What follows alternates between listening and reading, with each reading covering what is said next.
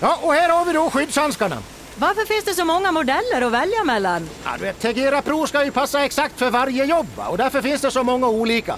Och glöm inte att rätt skyddshandske gör halva jobbet. Okej, då tar jag två.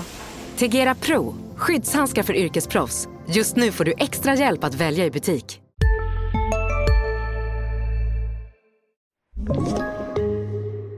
Då hälsar vi Lars Lindberg, hans söta hundvalp och hela gänget Vänta, som lyssnar. vänta, jag, fan, jag måste ju ha hörlurar. Jag satt ju bara, jag tyckte det var någonting som var konstigt, förlåt. Sorry, Jag tyckte det, fan vad bra du hörde, så konstigt det Ja. hördes. Då hälsar vi Lars Lindberg, hans söta hundvalp och alla andra välkomna tillbaka till Sanny och Svensson. Det 41 avsnittet av den här podden. Och vad tänker du på när vi talar om tröja nummer 41?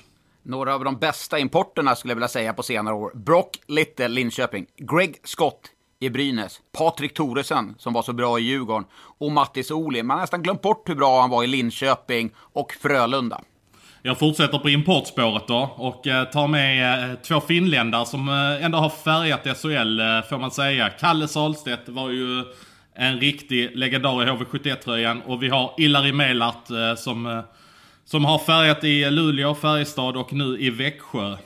Och eh, kanske en av världens snällaste hockeyspelare skulle jag säga. Jag tror ingen har något ont att säga om Belmar, han som var i Leksand och han var i Skellefteå. Han har gjort en fin karriär i NHL. Superkille, vilken trevlig människa. Hur låter ditt franska uttal på hela namnet där?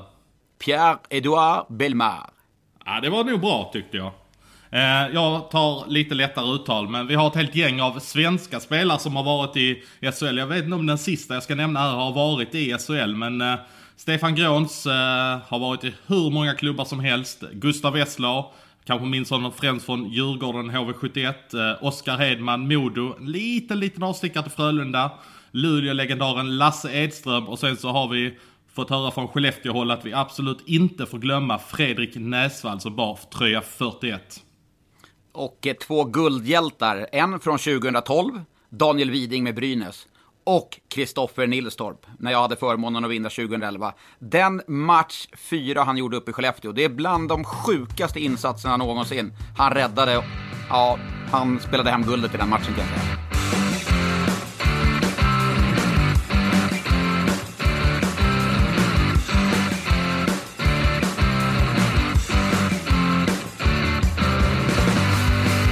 Vi har fått se en vecka som har gått i SHL och Hockeyallsvenskan där det inte har spelats eh, så många matcher, åtminstone inte i SHL. Hockeyallsvenskan har ju inte kommit till någon match som har blivit inställd så här långt, tack och lov. Men eh, Hockeyallsvenskan får man ändå säga har stått för den största snackisen den här veckan när man eh, skickade ut någon, någon form av skrivelse till klubbarna som kommer från domarchefen Björn Wettergren och sportchefen Erik Ryman. Där man började dra i lite trådar och jag vet att du reagerade direkt när det där kom ut och framförallt reagerade du när du såg matcherna.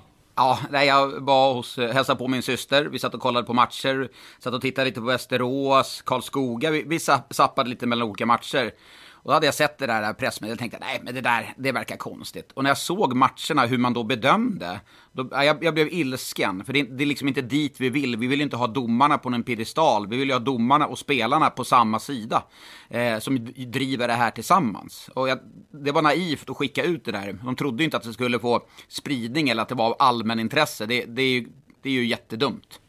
Jag ska säga det att jag pratade med eh, domarbasen i Hockeyallsvenskan, Björn eh, Wettergren. Och eh, Björn Wettergren var ju faktiskt ganska självkritisk till hur han hade framfört det här. Och han slängde sig med ord. Det är nog inte jag som ska skicka några pressreleaser eller liknande från Hockeyallsvenskan. Utan eh, han tog på sig att det var en ganska svag kommunikation där det kunde tolkas fel och landa i fel händer. Vilket det då uppenbarligen gjorde.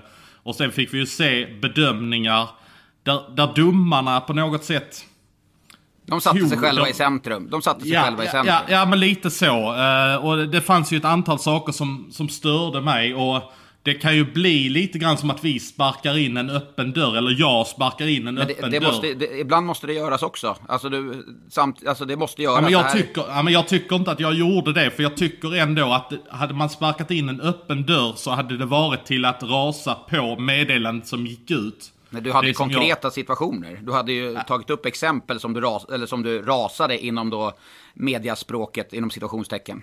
Ja men precis. Det, det första som jag så att säga rasade över var ju situationen i Västerås när Daniel Örn drar en puck i sargen i besvikelse mot sig själv och...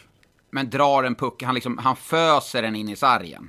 Ja men precis, det var ju därför jag reagerade på det också. Sen så tittar jag på en situation i Karlskoga där Max Lindholm är inblandad i en stökig situation med en BIK-spelare och eh, senare sätter Smi- sig... Han smiter därifrån, han vill ju ha no business whatsoever. Exakt, precis vad jag ville komma till. Och eh, då är det alltså en linjeman som söker upp Max Lindholm i båset och vill fortsätta driva någon form av konversation. Och då känner jag att då är den dummare som faktiskt söker efter att få sätta honom på plats. Men jag kan vara, ibland kan jag vara lite allergisk när det blir så här. Det får inte vara några känslor i hockey. Nej, eh, men alltså det handlar inte om att vi ska liksom håna domare, driva med dem, liksom stoppa dem från att göra sitt jobb. Utan det handlar ju någonstans om att de hade något exempel att någon hade skjutit en puck upp på läktaren. Det har de väl aldrig fått göra? Det är ju bara matchstraff direkt då. då. Liksom, Nej, men- nej men precis, och det de har varit kritiska mot, det som jag hörde var där allting eh, tog fart igen, det var ju faktiskt efter Västerviks match mot Björklöven, där Västerviksspelarna tydligen har burit sig illa åt och eh, skjutit puckar efter domaren och så vidare i sin besvikelse för att de inte fick med sig domslut. Och det var det som fick bägaren rinna över för eh, domarbasen Björn Wettergren. Ja men det är jättebra, alltså man måste ju markera, de har en sportchef, de har väl till och med ett sportråd har jag läst, där, där vissa utvalda spelare är med från De Hockeyallsvenskan. har väl alla lagkaptener i Hockeyallsvenskan införde de nu för någon vecka sedan. Ja, är inte det ett ypperligt tillfälle att ut, eh, utnyttja det där? Jag menar, jag har själv varit lagkapten. Om man då samlar alla eh, på telefonmöte, ett teamsmöte och diskuterar de här sakerna. Man pratar med tränarna om det också. Då, är det ju liksom, då har man ju satt ner foten. Skicka det här ut, och, som Björn Wettergren uttalar sig en artikel också. Vi ville ge sportcheferna en heads-up om de nya direktiven och var inte medvetna om att det var ett medialt intresse. Det är ju... Det är på rätt låg Ja, det är nivå. naivt. Det, det, det är naivt. Det är naivt. Men det jag känner är...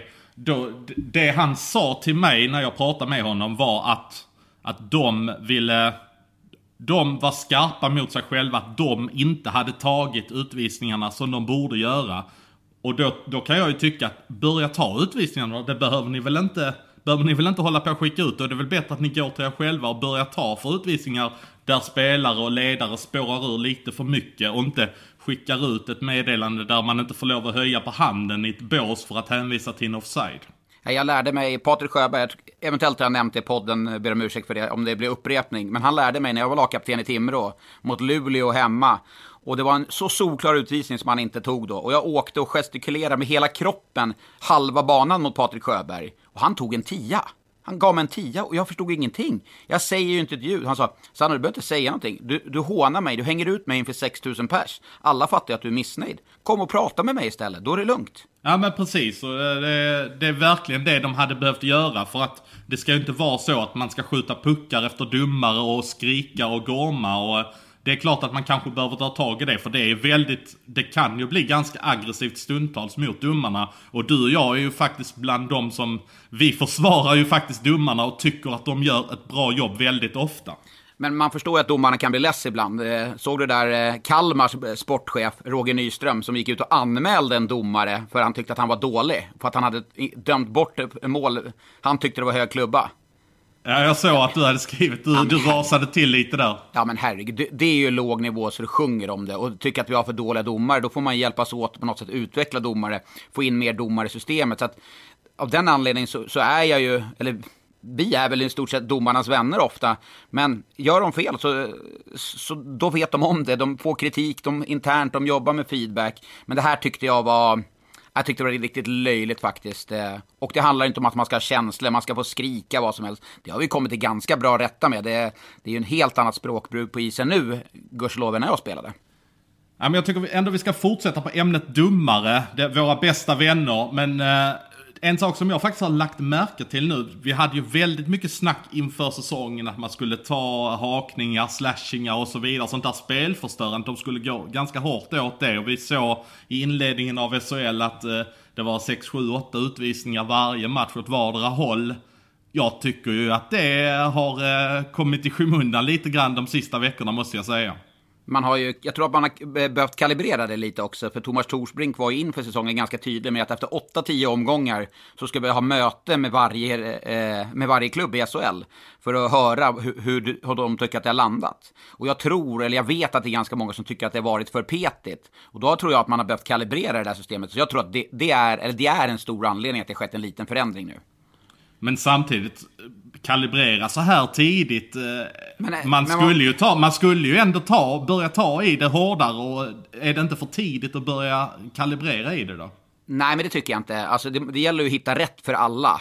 Eh, och om du jämför hur det ser ut nu så är det mycket striktare än, än, hur det var när säsongen avslutades i fjol. Men det är inte lika strikt som, man liksom, som det var i inledningen av säsongen. Och då tror jag att man, man kommer att landa in på en mer jämnare nivå. Sen om du frågar mig när slutspelet börjar, hur nivån kommer att vara då, då, då tror jag inte en domare vågar ta, eller vågar, men jag, jag tror inte de kommer vara lika, fullt lika petiga då när, man, när det står på så, så pass mycket på spel. Ja, men jag tycker ändå, eh, det får man säga, att även om man har varit inne och petat i det nu lite för tidigt tycker jag då, så tycker jag ändå man har hittat en bra nivå. Det är väl ändå någonstans det som är det väsentliga, att man, att man hittar ett bättre sätt. Spelarna har någonstans i en undermedvetenhet fått in att minsta lilla slag med klubba och så vidare så, så blir du straffad. Ja, men jag ser framförallt backarna när man ser dem, de spelar på ett helt annat sätt, jobbar blad, blad på ett mycket tydligare sätt. Eh, och det är klart man tränar på det. Jag var uppe i Luleå Eh, för några veckor sedan och då räknade de utvisningar när de körde kampövningar. Då hade de någon, om det var eh, Kyrre som stod och skrek när de, han ansåg att det var en utvisning. Så att klubbarna är ju medvetna om det här, att det är någonting som man måste jobba på varje, varje dag. Ja, det här med domarna har ju varit ganska hett i veckan och jag, jag, var ganska, jag var ganska hård kände jag när jag var ute mot eh, domarna här eh, efter onsdagens omgång i förra veckan. Jag kände mig lite grann som när man var yngre och kanske sa någonting dumt till en, en av sina bästa vänner när man fightades eller någonting liknande. Man sa någonting som var lite för dumt eller att säger någonting till en närstående som som är lite för dumt som man ångrar lite grann i samma sekund. Lite så kände jag också mot domarna, att man kanske var lite för hård när jag kallade dem för lättkränkta och så vidare. Jag får en déjà vu här, vet du det? Ja, lite, jag får känslan kring eh, Peter Hammarström. Det, här, det har tyngt dig det här. Vill, vill, vill, du bikta det på riktigt så får Nej, du göra det. Nej, det vill jag inte. Jag, jag, jag, står faktiskt fast vid det. Jag, jag, tycker att det var, eh, jag står för det. det. Jag kanske biktar mig senare på det, men eh, här står jag faktiskt fast vid att jag tyckte att det, eh, det var helt åt skogen. Men vi tar det vidare och du har ju också varit i, i farten och tyckt saker. Och då är det ju mot det här landslagsuppehållet som kommer nu. Vad, vad är det du inte tycker är rätt i det? Nej, men alltså vi har ju en pågående pandemi. Eh, matcher ställs in. Vi har liksom ingen aning om när, när landslagsuppehållet är över. Vilka lag som kommer behöva ställa in, som kommer behöva förflytta matcher. Jag tycker att SHL och Hockeyallsvenskan, det är det viktigaste. Vi har våra inhemska serier, Hockeyettan för den delen också, SDHL. Och då skicka spelare på juniorlandslag, damlandslag och Tre Kronor. Det är för mig Alltså det, det, är helt idiotiskt. Det, det, finns ingen, det finns ingen anledning till det. Och jag är ju i grunden en sån som gillar landslag, för jag tycker att det är en viktig del för spelarnas egen utveckling. Men här och nu, när smitt, smittspridningen är som den är, så absolut ska de inte åka. Absolut inte. Men det, det har ju faktiskt ändå höjts lite röster mot, eh, jag såg bland annat att eh, skickliga skribenten Henrik Lehmann var ute och skrev att han kunde inte förstå det, för jag menar spelarna testas innan de åker till Finland. De lever i en så kallad bubbla. Där alla spelare är testade och sen så åker de ut och spelar det, sen åker de tillbaka till hotellet. Så de är ju trots allt inne i en bubbla när de spelar i Karjala Tournament. Nu vet jag inte hur det kommer vara med damerna och hur det kommer vara med eh, juniorlandslagen.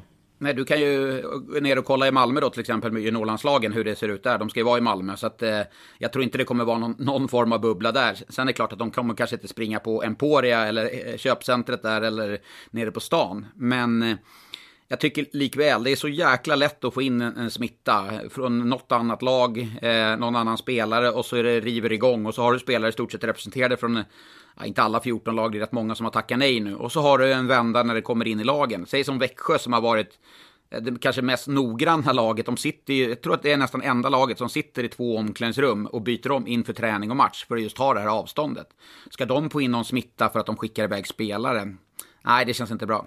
Någonting som också har kommit upp eh, i samband med att det har ökat smittan här i samhället och så vidare var ju Alltså alla tycker ju tänker kring det här. Det, det, det har vi ju lärt oss under det här halvåret. Och då, jag har ju faktiskt höjt rösten ganska hårt för att man ska faktiskt försöka ta in publik eh, på arenorna.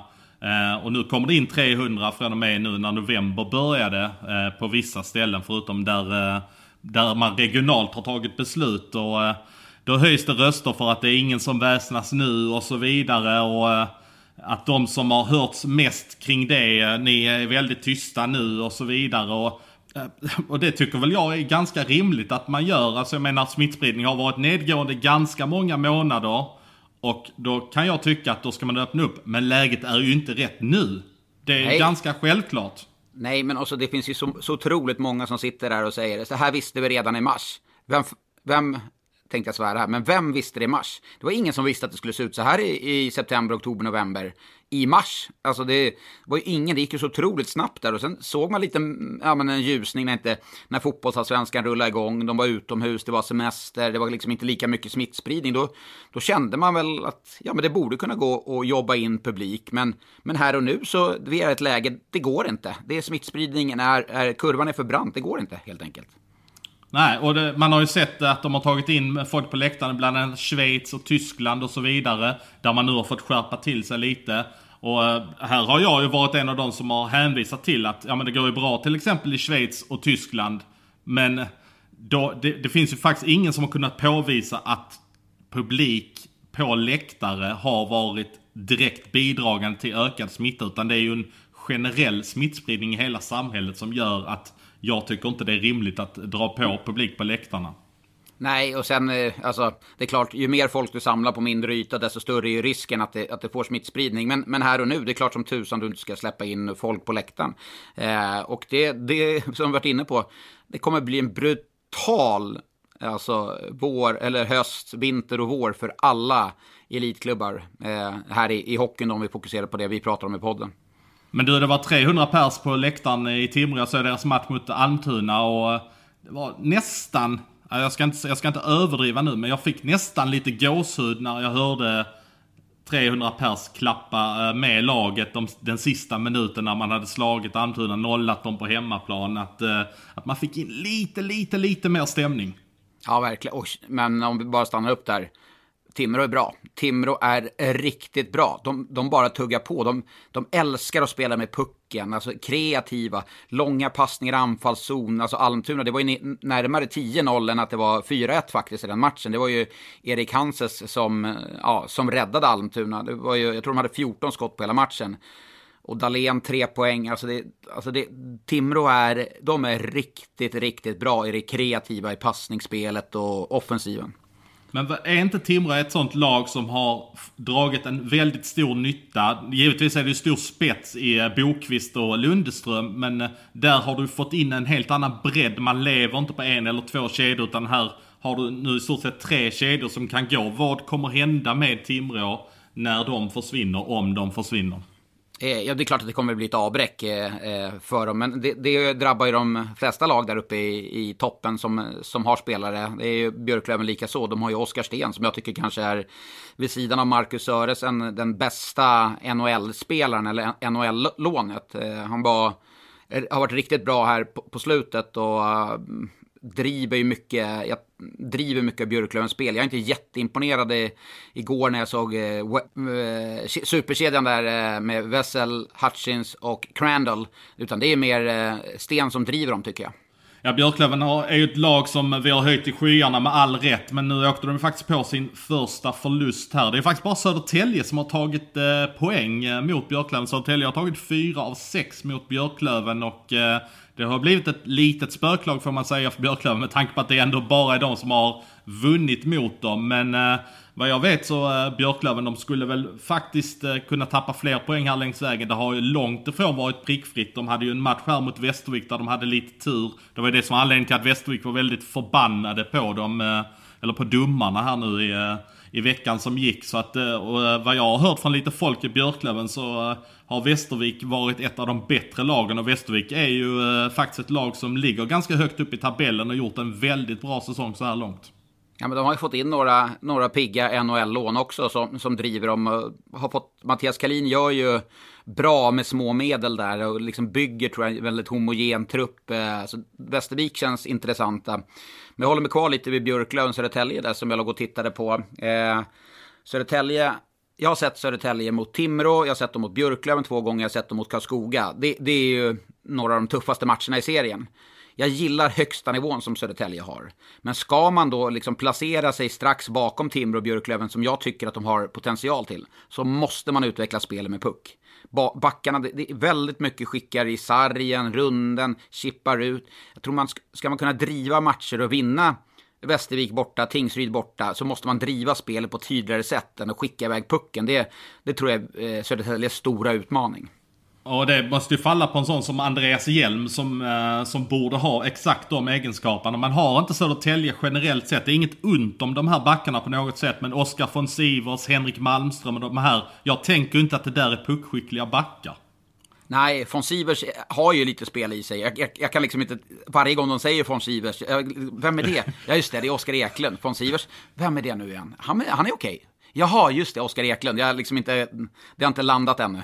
Men på tal om Södertälje så har vi ju en Södertälje-fostrad spelare som är på väg till Hockeyallsvenskan tillbaka igen. Som gjorde ett ganska starkt intryck förra säsongen och har gjort under ett antal år. Och eh, det är ju inte spelare som inte alls kommer att spela i Södertälje utan som kommer att spela i Modo när pengarna har landat så att säga. Vi har ju en, eh, en Swish-kampanj som rullar här eh, i Örnsköldsvik och som definitivt kommer att landa för att här har ju Modo-fansen gjort ett grymt jobb. Redan efter ett par timmar hade man ju samlat in en kvarts miljon ja, för att Fredrik Glader helt... skulle ta in Patrik Karlqvist. Alltså det är en, det är en imponerande uh, uppslutning för att få hem Karlqvist. Uh, jag har ju haft uh, åsikter om det här med Swish-kampanjer tidigare, men att så många ansluter och vill göra skillnad och hjälpa till, det är faktiskt ändå imponerande.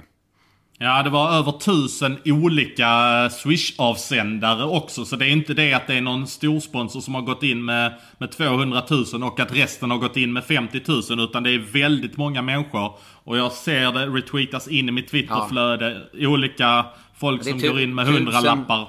Ja, 1000, 1500 från folk som liksom man ser screenshotade. Det är ju det är, en, det är en mäktig eh, uppslutning och det är, någonstans säger det lite vad, vad Modo berör. Och ändå vilket läge de är i. De är ju rätt frustrerade. Eh, fick man visserligen en poäng borta mot Karlskoga i, igår, men spelet är fortfarande för dåligt. Det är ju... Det är för segt, eh, alla kladdar med pucken, det är liksom inget passningsspel, inget snabbt, det är inget som åker riktigt match, maxfart. Tycker ändå man, man gjorde en okej okay match, eh, men ändå, nej, ändå är fort, fortsatt besviken på dem. Du, eh, vad heter han eh, tjecken de har värvat? Eh, kan du uttala det? För att jag har blivit, eller jag har inte blivit ombedd, men Lars Lindberg skrev ju att han ville höra en skåning kommentera vad 26an heter på skånska. Kan du först dra det på din dialekt så kan jag ta det på skånska sen så ser vi om det blir någon större skillnad. Heponiemi har ju fått en lekkamrat i Martin Kaut. Ja, och jag tror faktiskt inte att jag, nu ska inte jag göra mig till på något sätt, men skulle jag säga det så skulle jag säga Martin Kaut. Och det är inte, det, det låter inte så som folk tror att det ska låta på skånska. För jag tror att de vill ha det mer att det ska låta som ett å i mitten på namnet.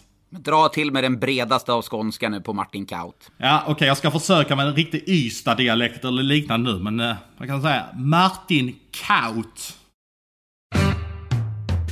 Men du, när vi ändå är inne på Karlqvist och eh, spelare som har gjort succé i Hockeyallsvenskan som nu finns i Finland som kanske har det lite tuffare så eh, pratar jag faktiskt med Sebastian Dyk eh, häromdagen som eh, gjorde supersuccé i Södertälje för två säsonger sedan när han och Nikolaj Meyer bara vräkte in poäng. Och eh, han har ju haft en ganska tuff start i eh, Helsingfors där eh, man har tagit in bland annat Emil Bemström som har tagit hans plats i powerplay. Så dyker ju nere i eh, deras PP2 nu. Så att eh, han har det tufft och eh, vad jag hör så finns det ju ett ganska stort intresse för honom både från SHL och givetvis Hockeyallsvenskan också. Men jag tror att det primära för Dyk i så fall är att spela en högsta liga nästa säsong. Han har gjort sex assist på tio matcher. Det är väl eh, okay. han är inte riktigt ja. nöjd med.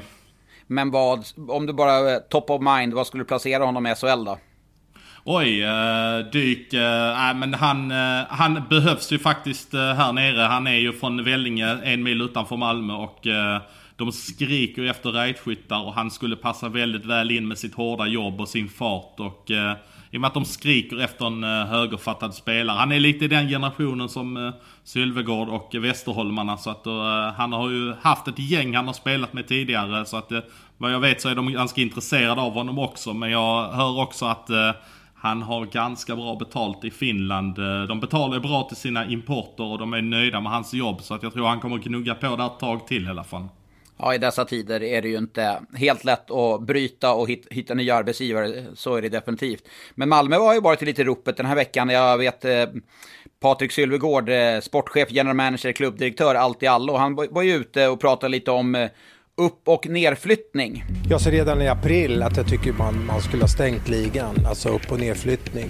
För jag tror att konsekvenserna av det som håller på att hända kommer att drabba svensk hockey över tid. Ja, jag hörde ju faktiskt när eh, Sylvegård sa detta på Simon-sändningen här i torsdags och ah, det, det kändes inte bra när han pratade om eh, att, det, att eh, han vill stänga både upp och ner.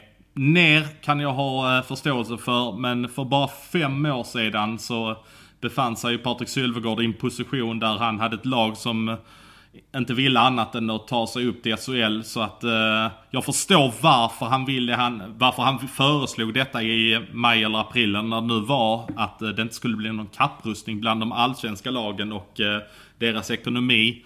Men har du ingenting att sträva efter i Hockeyallsvenskan så... Nej, det är, driv, det är drivkraften. Alltså det är ju det är moroten för alla lag som, som är i systemet under eh, att, att kunna ta sig upp. Eh, och där ligger det väl i klubbarnas egen ansvar att satsa utifrån vad man kan. Sen eh, har vi varit inne på att med rådande läge så är det kanske en del klubbar som inte riktigt har gjort det.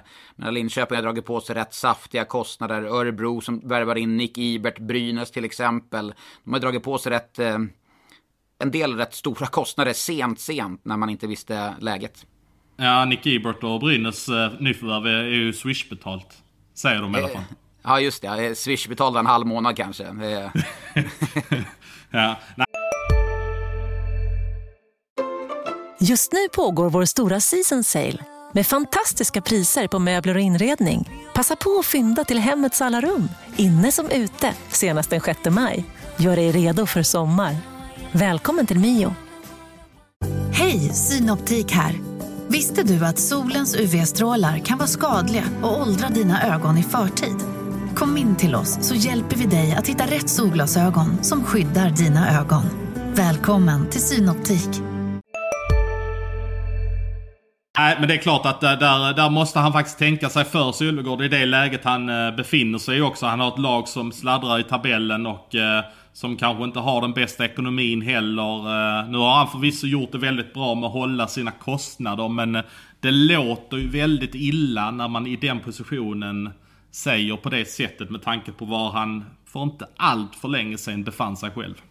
Men du har ju sett eh, Malmö nu mot Skellefteå och Färjestad. Är det någon, liksom, blir spelet bättre? Är det liksom, börjar de hitta rätt i lagdelar, positioner, försvarsspel? Ja, men jag tycker ändå det. Eh, de... Eh, alltså Skellefteå är ju bra. De är ju, det syntes att de var lite spetsiga. Nu lyckades Malmö lösa två poäng mot dem. Och jag tycker att de borde haft eh, någon poäng här mot Färjestad också. Så att jag tycker att det har blivit lite bättre. Men eh, det är ju också ganska symboliskt för lag som kanske gör lite bättre insatser. De eh, tyckte ju att de gjorde en bra insats i Oskarshamn, vilket jag kan hålla med om. Kom ut väldigt bra men tappar matchen. De gjorde det bra mot Skellefteå, gjorde det väl helt okej okay mot Färjestad bortsett första perioden. De har fått med sig två av nio poäng denna veckan som gick och det symboliserar väl ganska mycket ändå. Eh, det, på tal om Skellefteå, det hockeyfacit, eh, han var ju inte helt nöjd med oss. Han, varför bjöd ni på en omvänd Sanne Svensson-effekt på Skellefteå sist? Dags att såga nu, tack på förhand. Nej, så, så lätt, den går ju inte på lätt, så lätt.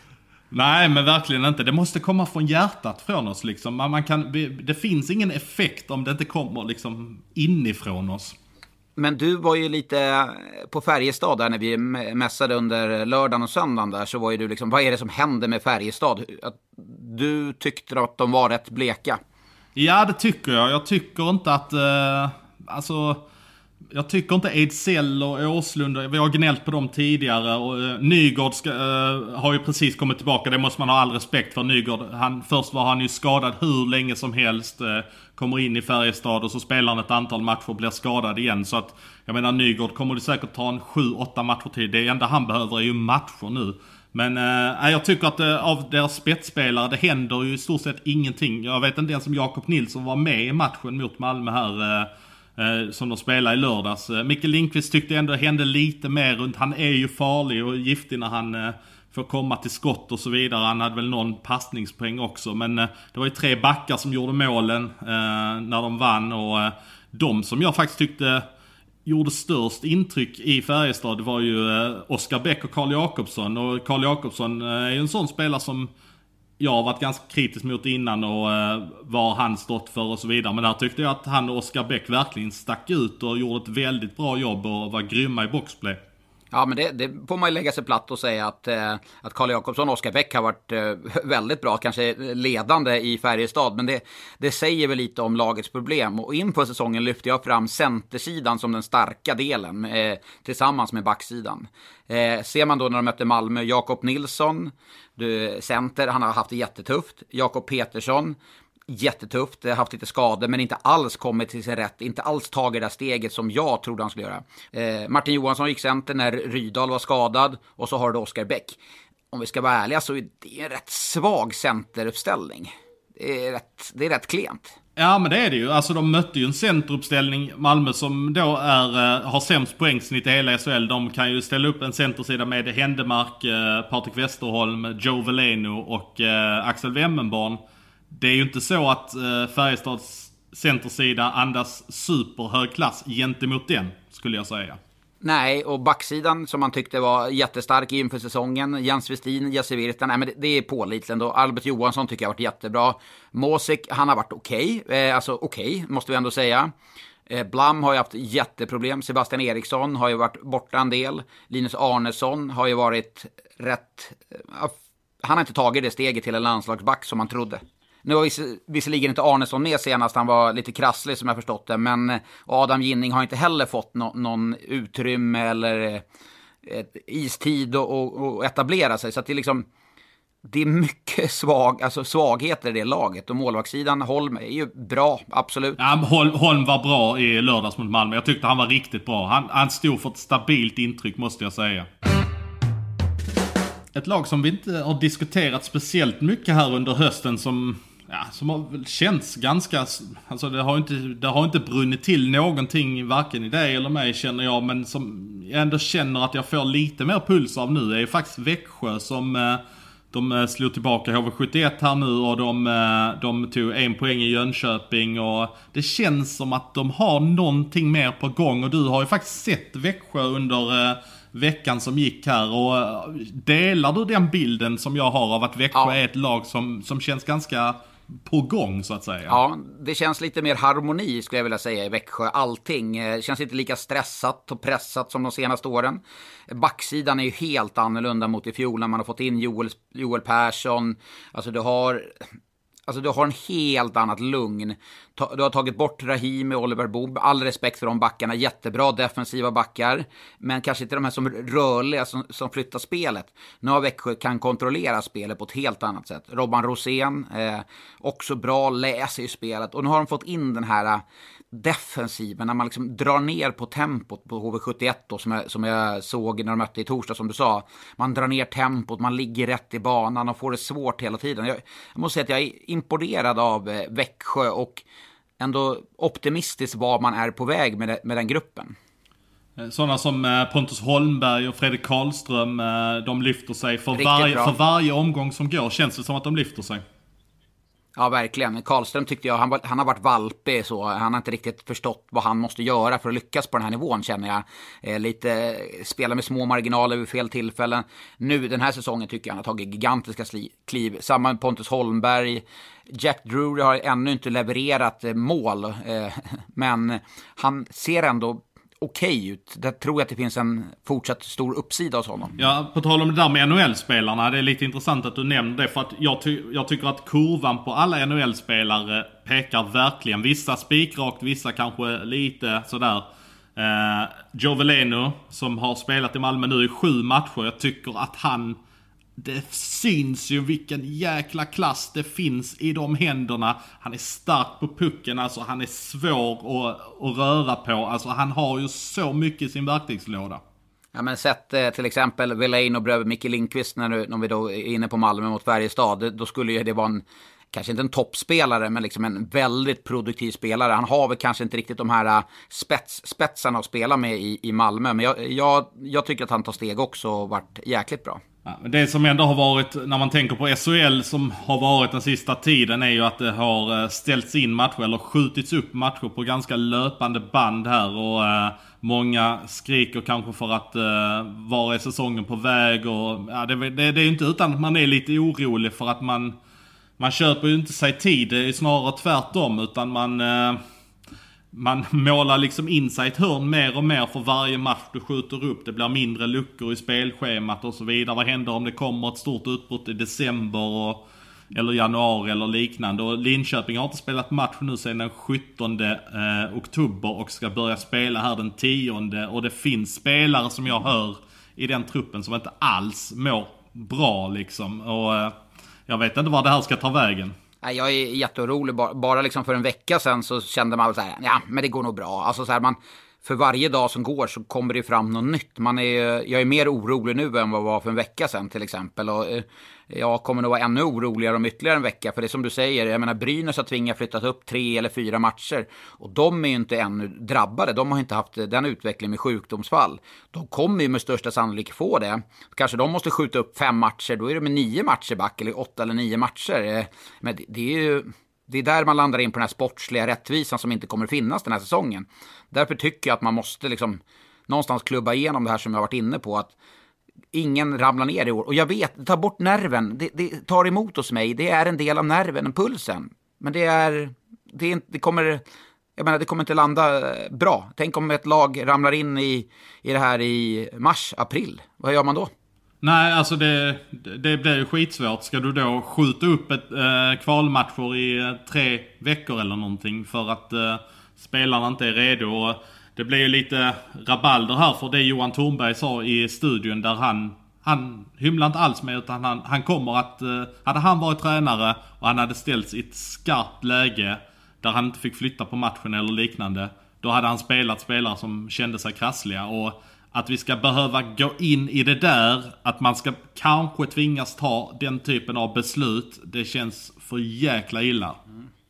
Men de har väl eh, den gångna veckan suttit i lite så här klubbdirektörsmöte. Vad är det någonting som har kommit fram där? Då? Ja, men det var jag hörde från det mötet där ordförande och klubbdirektörer fick vara med förra veckan. De hade det, som det så fint heter, 2020 på Teams. Uh, hade de ju mötet. Det, ordet team, Teams-möte, visste du vad det var innan 2020? Nej, jag hade ingen aning. Hade du frågat mig den 10 mars hade jag ingen aning vad Teams var. Men nu eh, bedriver jag också mötesverksamheter. Ja, men i alla fall. Och där var det ju givetvis på diskussion. Eh, ska vi stänga neråt? Eh, vad ska vi göra? Hur ska vi ta oss an det här? Och det har ju funnits förslag också. Jag vet att det gick ut någonting till klubbarna på lägre nivåer att transferfönstret eventuellt kunde komma att stängas den 15 12 men eh, vad jag förstod så eh, viftades det bort ganska snabbt. Men det, det känns som det kommer lite desperata förslag till höger och vänster. Men vad jag känner nu, där vi står här och nu, nu är vi i början av november. Det är att man måste hitta, alltså man, man måste sätta, vad är, vad är det som gäller? Eh, kommer vi slopa nedflyttning? För det, det, här beslutet måste komma här och nu. För att eh, Annars så, klubbarna måste veta vilka förutsättningar som gäller. Annars så kanske man måste fråga NHL-klubbar om billiga förstärkningar eller liknande för att eh, man ska kunna förstärka sina lag och ge den väldigt ärlig chans att, eh, att hänga kvar i SHL. Det är alldeles för mycket pengar så att ett klart besked skulle jag nästan kräva, eller jag kräver att eh, det kommer ett väldigt klart besked här inom kort för att eh, vi kan inte hålla på och spekulera kring det där utan nu, nu är det dags att komma med någonting väldigt konkret väldigt fort. Eh, det är, det är beslut som måste gå via Anders Larsson på Svenska ishockeyförbundet. Eh, hörde du podden med eh, Anders Larsson med vår kollega Adam Johansson? Ja, men jag har lyssnat ja. igenom halva podden faktiskt, så den var ja, lång. Det, är det, Ja, det är, det är nog den halaste poddgästen i världshistorien. Ja, men det var väl å andra sidan väldigt lågt odds på det. För eh, Anders Larsson är väl så nära en politiker vi kan komma i Hockeysverige.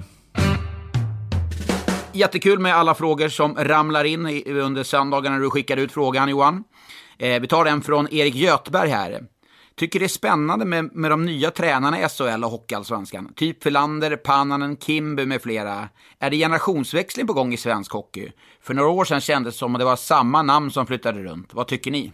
Ja, men jag tycker väl ändå att... Eh, jag vet inte riktigt om jag håller med, för jag menar en sån som... Nu har det visserligen gått ett par år här nu, tiden rullar ju på och man får ju ändå säga att... Eh, ja, det kanske är så ändå för att eh, vi såg eh, för, ja vad kan det varit, en 5, 6, 7 år sedan när eh, Berglund och Sam Hallam och de här började trilla in i SHL. Robert, Robert Olsson. Mm, det, det har ju ändå gått ett antal år sedan så visst kan det vara så att vi, vi ser eh, nya tränare trilla in här.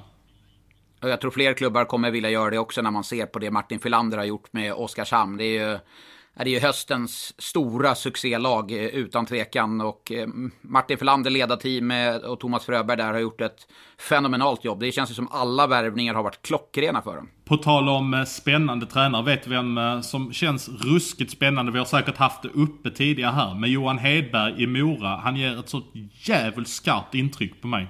Ja, ja, det känns som en eh, tränare som kommer, eh, som kommer att ta klivet upp mot SHL vad det lider. Hoppas då, både på han och Moras del, att han kanske är där två eller tre säsonger. Och han pratar ju själv om att han vill bygga upp Mora hållbart på sikt. Eh, så att eh, det känns, eh, som du är inne på, han känns grymt spännande och verbal, skicklig. Han var ju ute och pratade lite om det här med domarna, att han var förvånad över hur mycket gnäll det var på domarna här i Sverige kontra Nordamerika.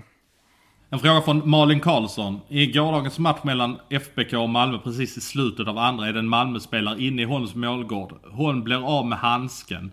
Borde inte detta leda åtminstone till en avblåsning? Det måste väl vara stor skaderisk om sånt eh, eh om det kommer ett eh, skott på mål i det läget. Och då, intressant att den frågan kom för att eh, det inträffade ju faktiskt en liknande sak här när Södertälje mötte Björklöven och eh, Jakob Dahlström eh, åkte väl på eller blev inkörd eller något liknande på, eh, Kev, vad säger man, Kevin Pollan eller Kevin Paulin? Vad säger du? Pollan. Pollan. Pollan, tror jag. Ja, ja och där på tappade, jag, där tappade han sin stöt och så kunde Emil Aronsson göra mål.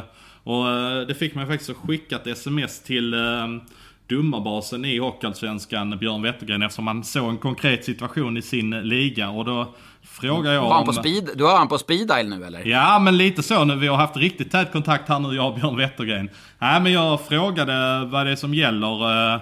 Om, det, om domarna, om de ska blåsa av och om, det är, om, de- om de inte ska blåsa av om det är rätt. Och det säger Björn Wettergren då att det är rätt att de inte ska blåsa av. Och då svarar jag, det var oväntat ändå att det inte ska blåsas. För det är en viktig del av utrustningen.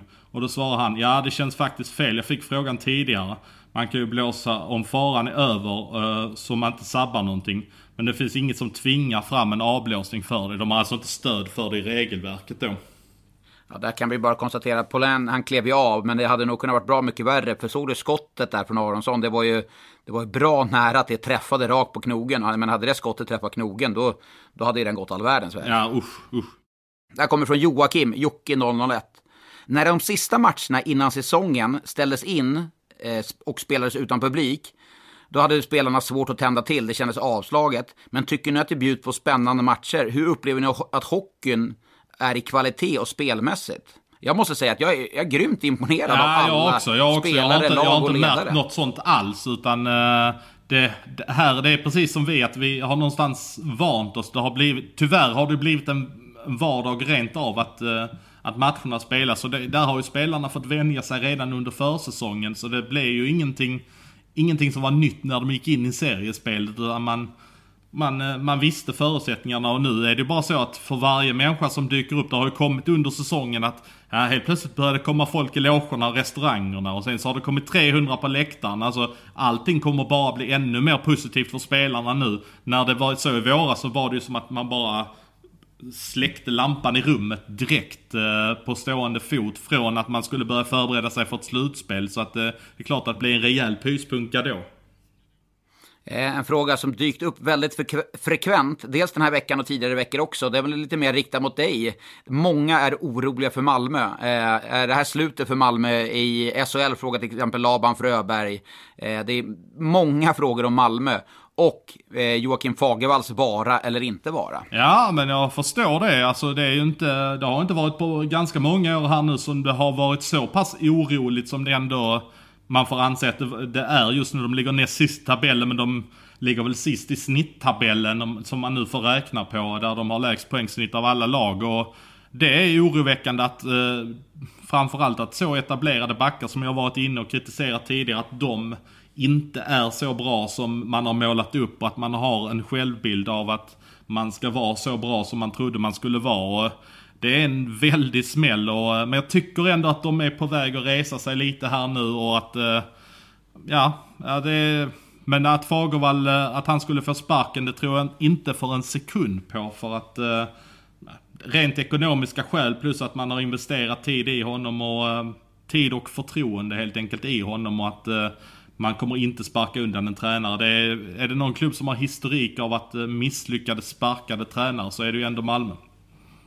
Men där är väl Fagervall, han är väl en sån som bygger grupper. Där kan väl i så fall Jesper Mattsson och eh, Andreas Lilja ta, ta större eh, plats och utrymme och jobba med det individuella, ja, sådana saker. Medans... Ja men verkligen. Lilja är ju en sån som eh, jag har sett har kommit att få en hel del kritik för, eh, jag menar, det är ändå Filander som har bytts ut mot Andreas Lilja. Och man ska ändå ha klart för sig att Andreas Lilja är ganska grön i det här. Eh, Filander har ju ändå gnuggat på under x antal år eh, i Västerås och så vidare innan han eh, kom som assisterande tränare. Och Lilja har varit en säsong i Kristianstad. Det är inte helt lätt att bara gå. Även om han var en jätteframgångsrik spelare så är det uppenbarligen inte helt lätt att bara gå in och vara ledare.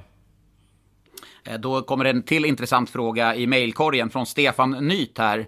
Är det så att det var Martin Fylander som gjorde Peter Andersson bra? Frågetecken. Ja, jag har tänkt på det också. Att jag, jag tror ändå det var en kombination av eh, Peters eh, kravställande men att eh, Fylander hade väldigt mycket eh, med, finger med i det spelet. Jag vet inte vad du har fått för intryck när du har sett Malmö utifrån. Jag följer dem ju varje dag och blir kanske lite blind för det där.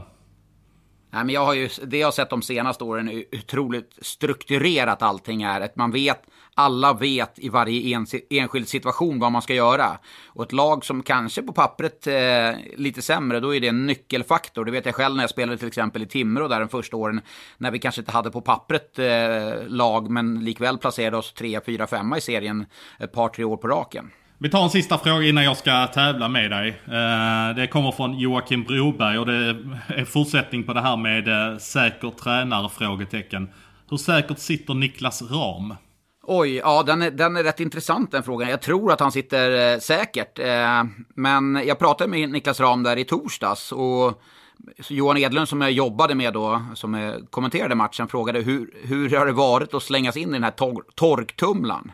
Och han var rätt ärlig och sa att ja, men det, det har varit ganska tufft liksom. Det, han var självkritisk, han var, tyckte laget hade gjort så, lite för mycket misstag, hade analyser vad man var tvungen att göra. Så att jag, jag, tror ändå i det här läget, man har valt att satsa på honom, Stefan Nyman där. Så att jag, jag tror inte att han hänger löst överhuvudtaget. Men det finns ju spelare som måste kliva upp där i, i HV71. Jag tänker på sånt som Linus Sandin. Jag förstår att det är ett tufft läge för Linus Sandin när man liksom ställs in sig på att man ska spela till sin plats i NHL och få vara kvar här. Det är ändå, visst det är en möjlighet att få spela, men man får ha respekt för att det är ganska tufft. Men han är ju faktiskt, eh, om jag ska vara ärlig, han är inte en topp 9, knappt en topp 12 forward i, i HV71 nu faktiskt. Oj, så pass. Här och nu. Mm. Ja, här och nu. Alltså, och sen vet ju alla vad Linus Sandin kan. Det, alltså, det är ju inget uttal om det. Men här och nu så är han inte en topp 9, topp 12 forward i HV71. Och det säger en del. En sån ska ju göra mål i kritiska lägen. Och samma med Elias Andersson tycker jag. Han har inte heller varit på topp sen han kom tillbaka från avstängningen. Det som är intressant där med Sandin, man kan titta på en sån som Fredrik Händemark också i Malmö som inte alls är i närheten av det som han visade upp som gjorde att han fick det kontraktet i San Jose. Den enda som jag riktigt känner av de här tjänstlediga NHL-spelarna som har kommit att spela här under hösten som det inte märks på är ju faktiskt Mattias Bromé. Ja, han är faktiskt än bättre än vad han var i fjol. Och jag tror nog, för honom kan det nog vara ganska bra. Sen ska man också ha respekt för att om NHL drar igång, säg vi runt jul eh, strax därefter, eh, och ska de då klämma in 80-talet matcher så han kanske spelar 20-talet, 25-30 matcher i SHL. Och så ska han då direkt åka över och spela 70-80 matcher. Alltså det blir en tuff säsong för honom. Tror du att han tar en plats i Detroit direkt? Som han spelar nu ja, och jag menar som, som Detroit har sett ut de senaste åren så är det ju så ha, har de en stor avsaknad av eh, offensiv spets. Så att det, jag tror att han kan ta en tröja där. Han och Veleno kanske i en kedja, varför inte? Du, nu är det dags. Nu är det dags. Nu ska du få tävla här. Uh... Hyfsad press efter din femma förra veckan. ja, precis. Uh...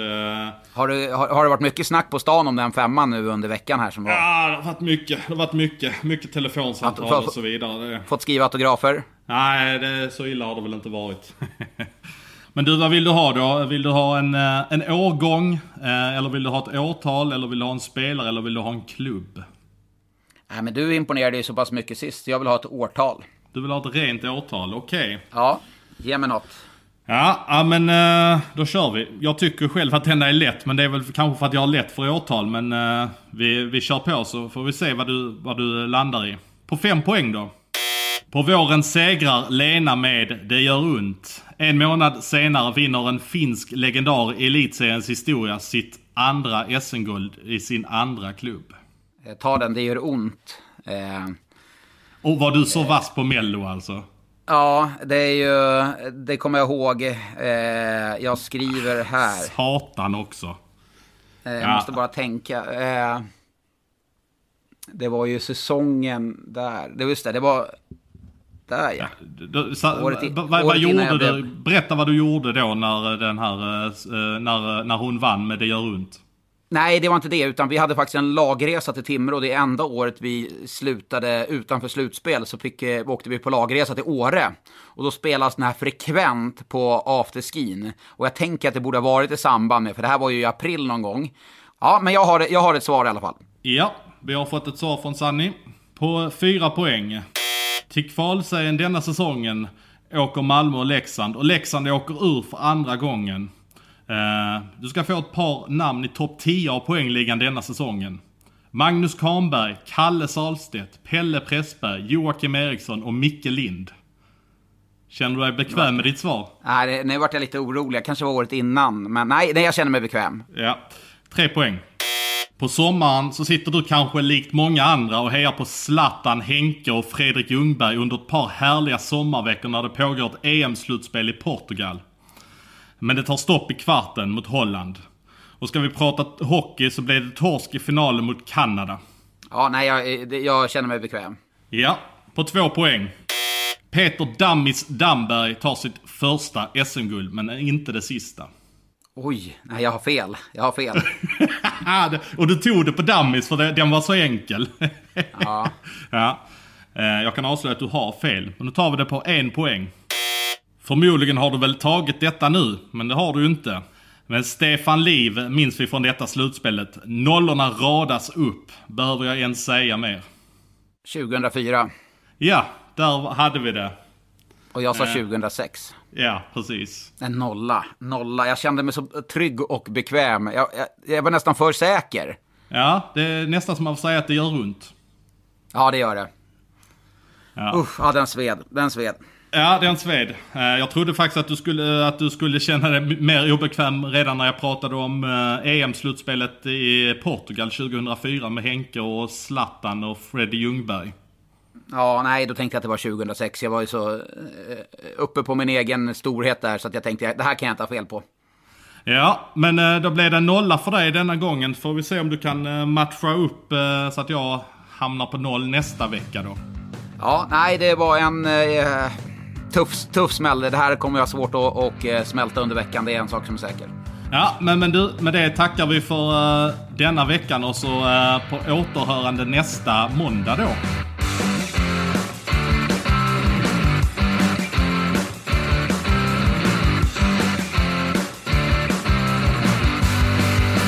Du har lyssnat på en podcast från Expressen. Ansvarig utgivare är Klas Granström. På Sveriges största jackpot-kasino går hypermiljonen på högvarv. Från Malmö i söder till Kiruna i norr har hypermiljonen genererat över 130 miljoner exklusivt till våra spelare. Välkommen in till Sveriges största jackpot-kasino, hyper.com. 18 plus, regler och villkor gäller. Upptäck hyllade XPeng G9 och P7 hos Bilia. Våra produktspecialister hjälper dig att hitta rätt modell för just dig. Boka din provkörning på bilia.se xpeng redan idag.